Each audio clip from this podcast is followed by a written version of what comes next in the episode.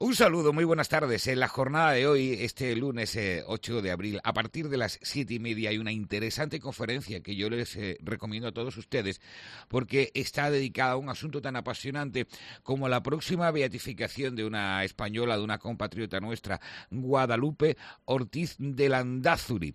Es una conferencia que tiene como título La fórmula para ser feliz y va a estar eh, pronunciada por José Carlos Martín de la Hoz, que es el postulador de la causa diocesana.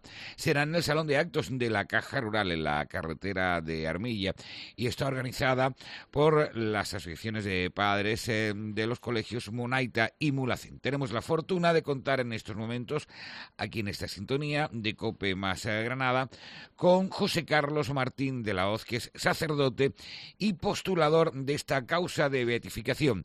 Don José Carlos, un saludo, muy buenas tardes encantadísimo de escucharos. Estamos eh, pendientes de conocer detalles sobre las virtudes que adornan a la persona de Guadalupe Ortiz de Landazuri para obtener esta distinción de la beatificación. Tenemos que decir que fue una catedrática de química que vivió un poquito, 59 años entre 1919 y 1975, que tuvo complicado realizar su carrera porque la tuvo que interrumpir a causa de la guerra civil que en 1944 ingresa en el Opus Dei, que trabaja en España, en México, y que fue profesora, por ejemplo, del Ramiro de Maeztu, un célebre centro académico de Madrid, iniciándose su causa de beatificación en 2001 y siendo el 18 de mayo la fecha en la que se va a proceder a su beatificación. Pero esto es la información fría, biográfica, casi enciclopédica. Queremos conocer cuáles son los motivos por los que esta señora va a alcanzar la beatificación. Bueno, en realidad eh, no es que ella vaya a alcanzar la beatificación por sus méritos, sino que en realidad lo que sucede es que Dios Espíritu Santo, eh, entre los muchos santos, entre la mayoría de la gente que muere con fama de santidad y de hacer favores, algunos de ellos son escogidos por Dios Espíritu Santo para ser propuestos al pueblo de Dios como modelos e intercesores. ¿Y cuál es eh, la causa por la que el Espíritu Santo lo ha decidido? Bueno, porque él va buscando, como dice el, Santo Padre Francisco, el documento Gaudete et Exultate, que se publicó hace un año, ella se santificó en medio de la calle en una tarea apasionante como es la docencia de la química y en definitiva en una santificación de sus quehaceres ordinarios. En ese sentido, como la mayoría del pueblo cristiano pues somos personas de la calle que nos santificamos en las tareas ordinarias, es, estamos de suerte porque tenemos un nuevo modelo y una nueva intercesora. Y en ese sentido, Guadalupe es un gran don de Dios para la Iglesia. Claro, eso es un poco la línea de lo que marca el Opus Dei, de lo que de, alguna manera debemos eh, entender como guía para nuestras vidas. No hace falta ser un fraile, un sacerdote como es su caso, no hace falta eh, más que el ejercicio cotidiano de nuestra vida ordinaria en entrega a Dios, eh, puede ser uno jardinero, bombero, abogado, arquitecto y ser santo.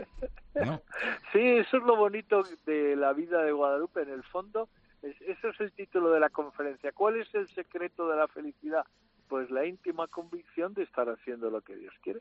En ese sentido, ella eh, vio cómo Dios se cruzaba en el camino de su vida y le llamaba a tomarse el amor de Dios en serio, el amor a los demás, a convertir eso que es la vida cotidiana de cada día en amor de Dios, en amor a los demás. Por eso eh, es bonito pensar que Guadalupe tenía paz, la paz del que está pendiente de Dios y transmitía y contagiaba paz a los demás. Don José María, ¿cómo se consigue el designar a alguien de beato? ¿Tiene que eh, cumplirse un milagro? ¿Se tiene que examinar su vida con lupa? Porque esto no es fácil.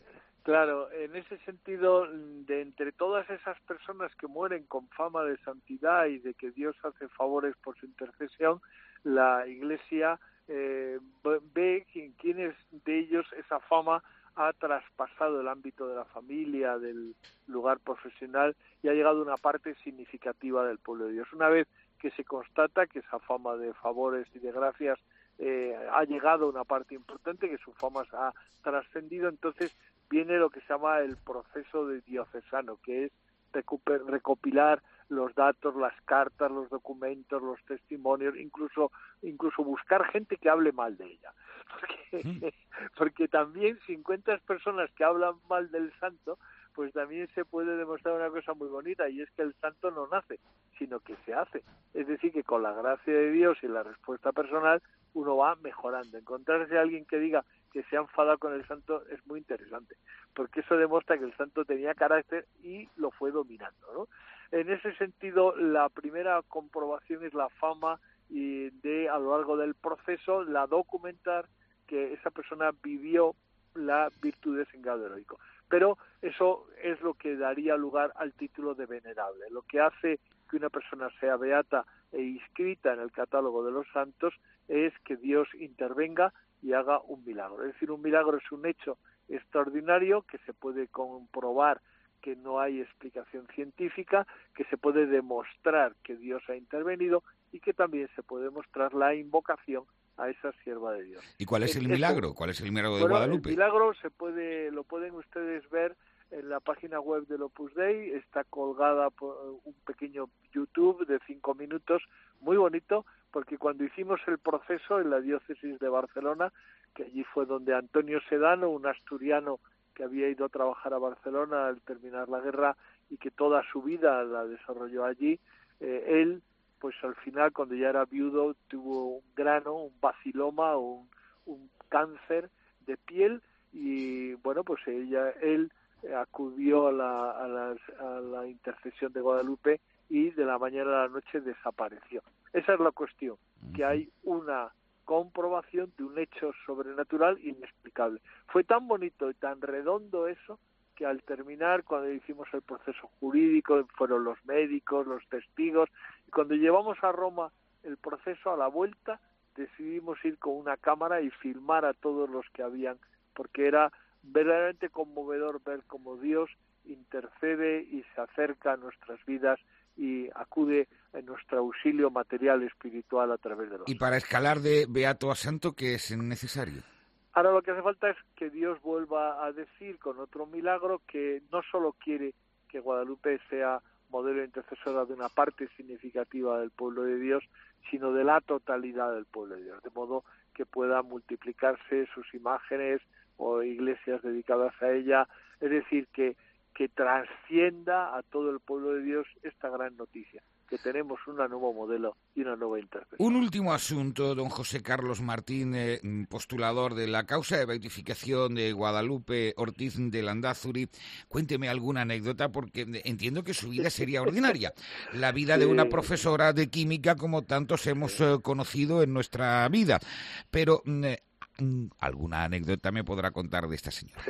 bueno, bueno, hay montones de cosas muy bonitas que demuestran eso, cómo Guadalupe era una persona de muy buen humor, una persona de un, de un gran optimismo, de un gran sentido de la de, ese amor de Dios en medio de la calle. Yo recuerdo cuando estuve en Estados Unidos en, la sede del Opus Dei en Nueva York y allí tuve una reunión con diversas personas y al terminar la reunión el Opus Dei en Estados Unidos, las mujeres del Opus Dei que fueron a empezar el trabajo de la obra en esa gran nación americana fueron una chica de León llamada Nisa, una chica de, Bilbao llamada Margarita y luego tres jóvenes mexicanas. Y al terminar la sesión eh, se acercó una de esas jóvenes mexicanas y me dijo, yo encontré mi vocación con Guadalupe en México. Y me dijo, ¿cuántos recomenzares le debo?